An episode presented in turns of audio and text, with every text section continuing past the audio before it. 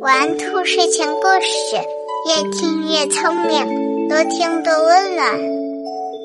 晚上好，小宝贝儿，我是兔耳朵姐姐，竖起你的小耳朵，开始听故事吧。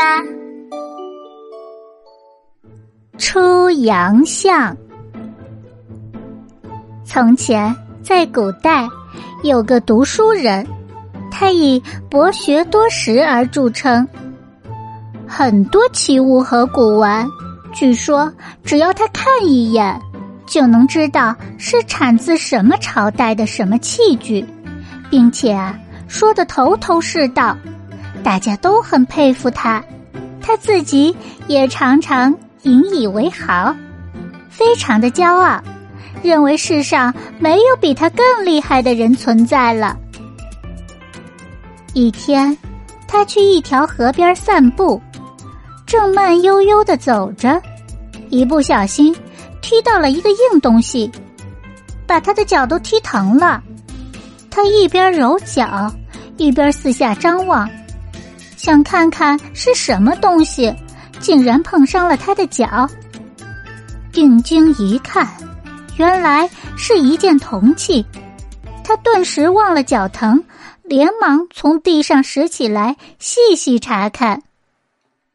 这件铜器形状像马，造型十分的精美，就连脖子和尾巴上的毛都雕刻的十分清晰，上面的花纹光彩夺目，背部还有个洞，这俨然是一件珍稀的古董。这人得了这样的宝贝，非常的高兴，决定大宴宾客，庆贺一番。他摆下酒席，请来了众多的亲朋好友，对大家说：“我最近得到一个夏商时期的器物，现在拿出来让大伙儿赏玩赏玩。”于是他小心的将那铜器取出来。斟满了酒，敬献给各位宾客。大家看了又看，摸了又摸，都装出懂行的样子，赞不绝口，恭贺主人得到了一件宝物。可是，宾客欢迎还不到一轮，令人想不到的事情发生了。有个客人一见到这人用来盛酒的铜器。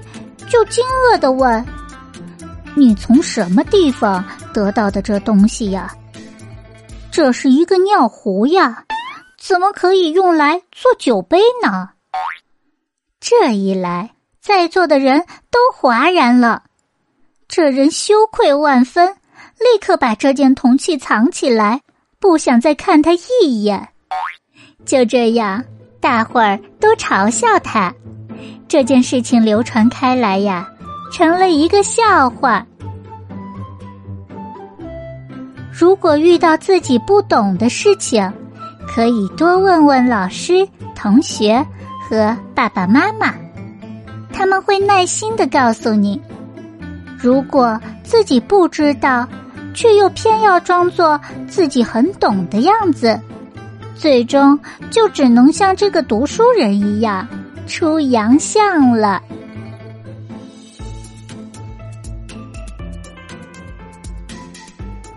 宝贝们！如果你喜欢今天的故事，记得帮兔耳朵姐姐订阅、分享、打 call 哟。更多精彩内容，请加入兔耳朵电台 Q 群幺七七二三六九二七，海量电子有声绘本免费听。睡觉时间到了，明晚九点，兔耳朵姐姐还在这里等你哟。晚安。